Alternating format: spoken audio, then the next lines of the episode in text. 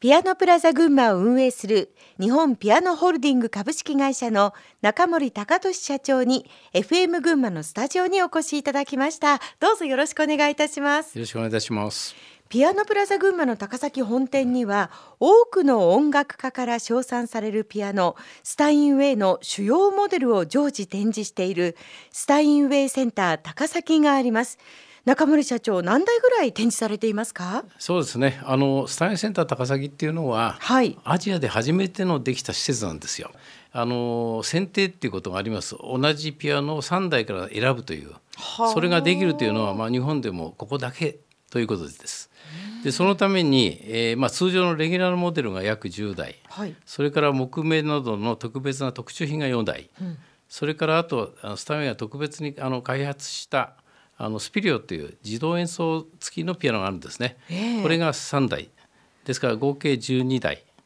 それからその姉妹品スタメンの姉妹品のボストンというピアノがあるんですけどこれが約10台ありますので、まあ、在庫としては大変な数になります。まあ、全国区です、完全に。そうですか。ら全国から、うん、あのここに来て選ばれる方がいるということで、それがまあこの群馬にあるというところに意味があると思うんですけれど。そうですね、はい、えそんなピアノプラザ群馬を運営する中森社長に創業や事業拡大の様子を伺っていきますが故郷は静岡県なんですって？そうなんです。静岡県の磐田市です。はい。まあ、そこで生まれ育ちました、えご実家は何か音楽と関連することをあの父親が実はピアノのメーカーを運営してましたんで私10歳からピアノの工場に、まあ、そこの敷地内に住んでたという経緯があります。じゃもうピアノの音色に包まれて、はい、幼少時代、まあ、はい、まだほとんど未完成ですから雑音が多かったんですけどでも 作ってる、ね、いやでも作っていつもあのその過程が見られてた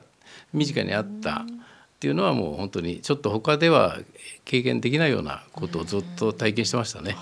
はい。その浜松というか静岡全体っていうのがやっぱりピアノとか音楽文化っていうのはそうなんですよ。今浜松に、えあのピアノって言ったら浜松って言うでしょ、はい、浜松ではピアノは一台も生産されてません、え今現在、はい、本当ですか、はい、山葉掛川市。河合は磐田市。うちの工場も今岩田にありますはい、まあこれが現実なんですね。でも浜松は象徴的になってますので、以前はね、以前浜松ですから地区が全体的にあそこにまあいろんな部品屋さんとか機械屋さんとか、それから職人とかそういうものたくさんありましたんで、はい、それで浜松がまあ代名詞になってただけで。そうですね、はい、一台も今作られてません。ちょっと面白い話ですよね。驚きです、はいはい、で家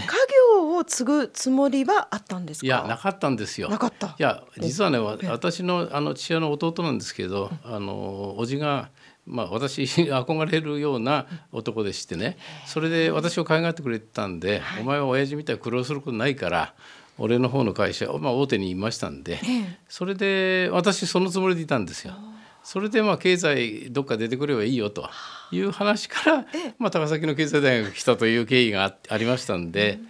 はい、もう全くその時は途中までなかったんですね。途中までなかったということは何かそうなんですきっかけがあった？あの大学3年の時に父親がちょっとあ体調崩しまして、まああの大変だったもんですから、まあその時からですから私大学3年の時からしょっちゅう毎週のように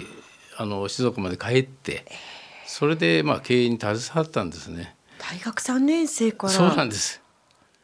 えー、でもねちょうど大学で経済経営をやってましたんで全く私はすごいラッキーだったと思いますね。そのことが全部まだ若くて十分理解はできてないんですけれど、まあ、若さでいろんなことをチャレンジできたしそれと経営の実態が分かりましたのであのまあやむ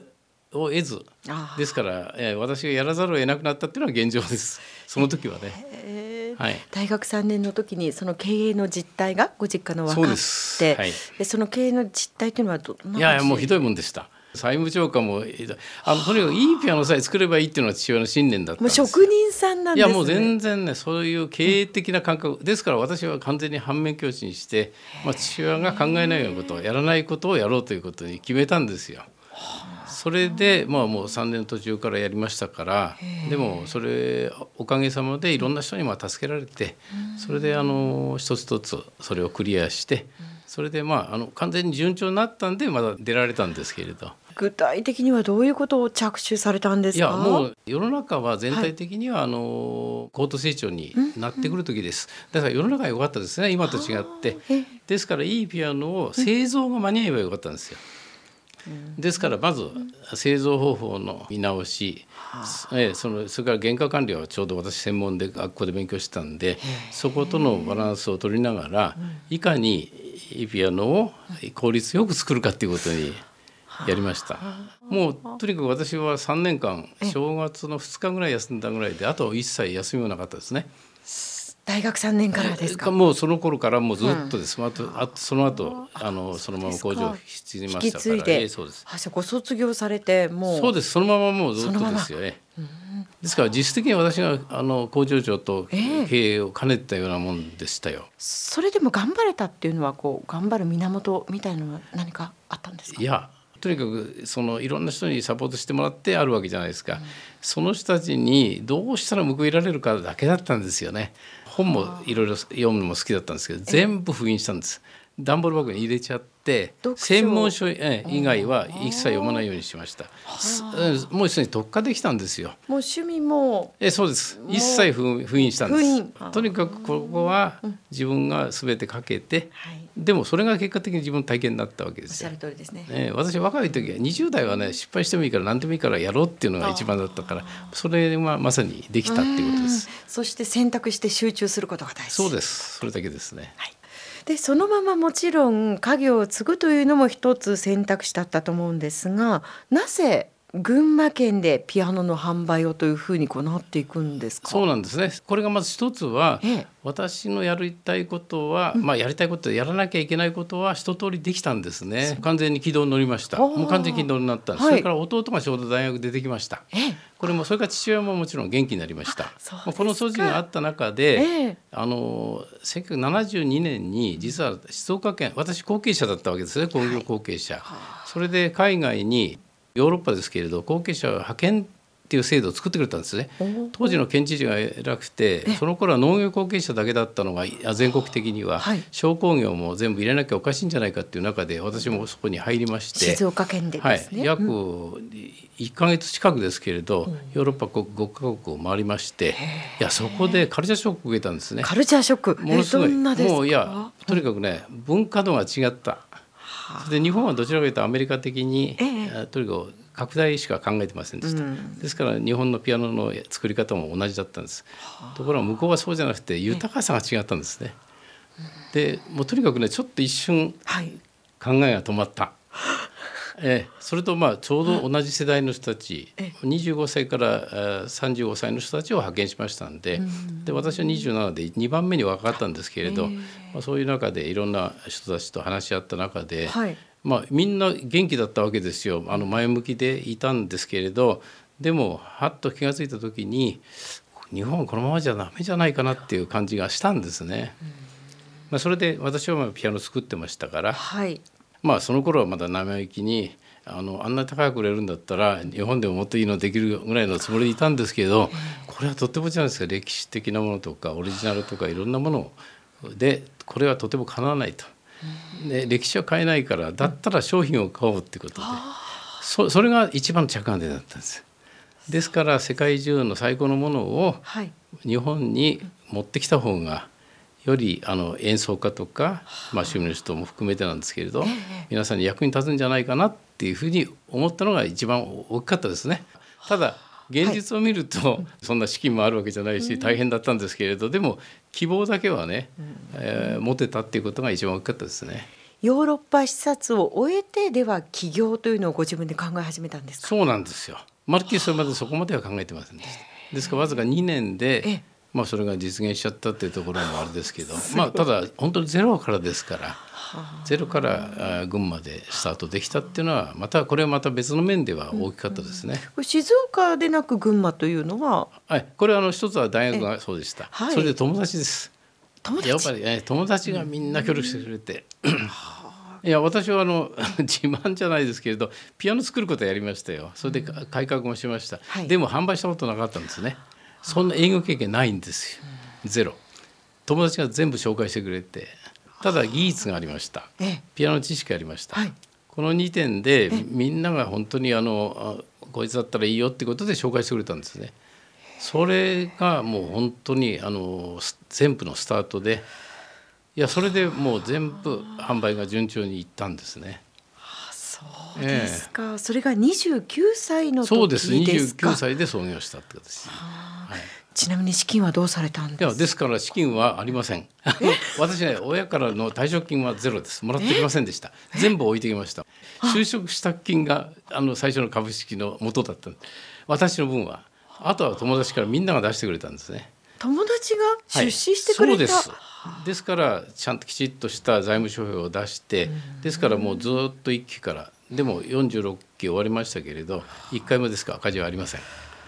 いや配当しないといけませんので。はい。まあ、それも大きなことだったと思うんですけど。でもそういうハンディキャップ持つことはいいことですね。ニコニコ笑顔でハンディキャップ持つ のはいいことですね。本当に。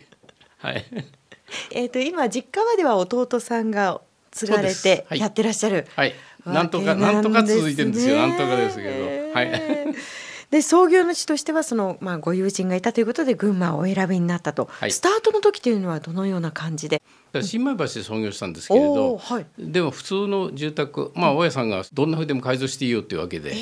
でピアノ3台だけ置いて。ピアノもはいはい。ですから営業経験ありませんから、それで紹介された人をそこに呼んで、はい、それで私はピアノの説明して、はい、それでそれが販売につながったっていう形です。3台置いたというピアノなんですけどどういう種類のピアノを置いたんですか？最初は予算もありませんから国産です、うちのあの工場で作っていたシュバイツァースタインって手作りのピアノがあるんですね。これが一つ。それとまあ何て言っても日本を代表するあの大きなメーカーってすればヤマハ。そして河合ですね、この3台です。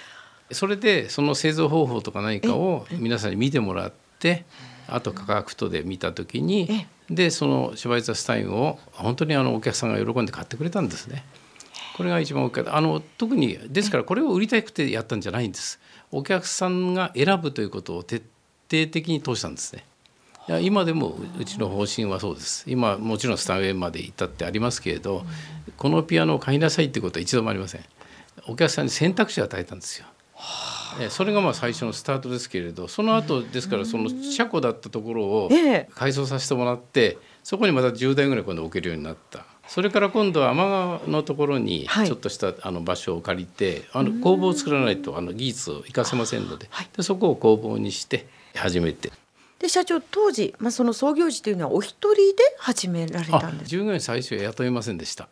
えー、その後の様子も伺っていきたいと思いますが、はい、その前に一曲お送りしましょう、はい、えー、今日はとてもお好きなオペラを持ってきてくださったということで、はい、はい、マリア・カラスのオペラ椿姫よりですけれども、今日はどんなワンシーンの曲というふうにそうなんですよ。私ね、あのまあ、うん、エストラノっていうあの部分不思議だわっていうあの曲を持ってきたんですけれど、うん、まあ私もともと好きなんですね。でこの椿姫11月1日にも高崎の芸術劇場でこのあのプロデュース私がやって成功しました、えー、まあ、その挙句だったっていうこともありますし、たまたま1年前にカラスのお墓まで偶然ですけど行って他の用事で行ったんですけどやっと見つかったんですね。まあ、そういうこともあって、えー、もう何かこうずっとつながるなっていう感じがして今回聞いてもらうのは椿姫が日頃の自分の生活と違う感情ができたですから、まあ、今回こんなお話いただいた中で話がスタートするのにいいのかなって私の勝手な思いですけれど。それではお聞きください。